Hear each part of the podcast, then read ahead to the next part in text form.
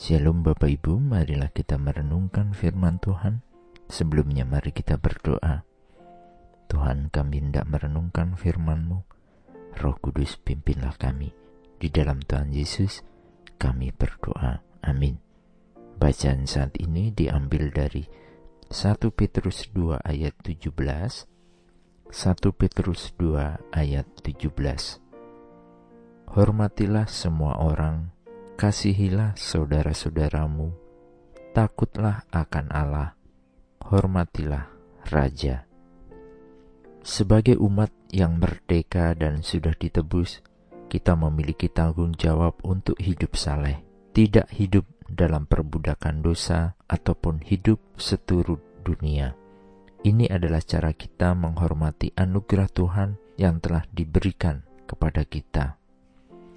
Seperti halnya Tuhan Yesus perintahkan kepada kita untuk mengasihi Tuhan dan sesama, seperti yang tertulis dalam Markus 12 ayat 30 hingga 31.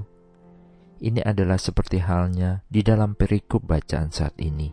Hidup kita hendaknya memiliki keseimbangan. Kita tidak hanya menekankan pada satu sisi dan mengabaikan sisi yang lain, tetapi mengasihi Tuhan hendaknya dibarengi dengan mengasihi sesama. Saat ini dengan keterbukaan informasi di mana pengajaran-pengajaran terbuka untuk didapat, membuat orang memiliki pilihan yang luas untuk mempelajari banyak hal. Ini adalah cukup bagus, namun di satu sisi terbuka pula membuat manusia memiliki pemahaman yang sempit. Mengagungkan pemahaman akan Tuhan, namun menindas bahkan menyalahkan sesamanya, menganggap ajarannya paling benar, sehingga yang tidak sejalan dengannya dianggap musuh, bahkan ironisnya menjadi halal dan benar jika dimusnahkan. Bukankah ini terjadi hampir di seluruh tempat dan manusia di dunia ini? Menghormati, mengasihi, dan takut akan Tuhan justru tidak membawa mereka menjadi hormat dan kasih kepada sesamanya. Keseimbangan yang diabaikan dari suatu perintah yang seharusnya menjadi inti pengajaran Kristus di dunia ini. Kita pernah membaca dalam Roma 12 ayat 20. Tetapi jika seterumu lapar, berilah dia makan. Jika ia haus, berilah dia minum. Dengan berbuat demikian, kamu menumpukan bara api di atas kepalanya Ajakan ini bukanlah suatu kesombongan diri, tetapi adalah wujud karakter pengikut Kristus yang sesungguhnya. Mengajak orang-orang yang tidak percaya melihat apa yang dikerjakan dan dilakukan kita, umat yang telah diselamatkan ini.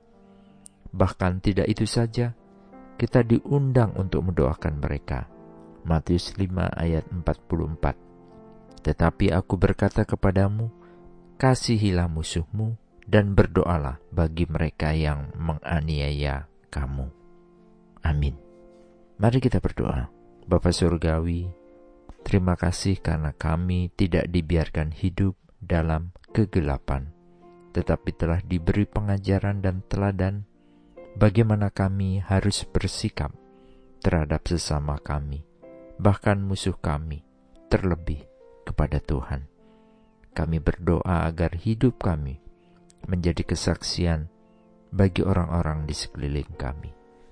Di dalam Tuhan Yesus yang memberi kami kemampuan, kami berdoa. Amin. Tuhan Yesus memberkati. Shalom.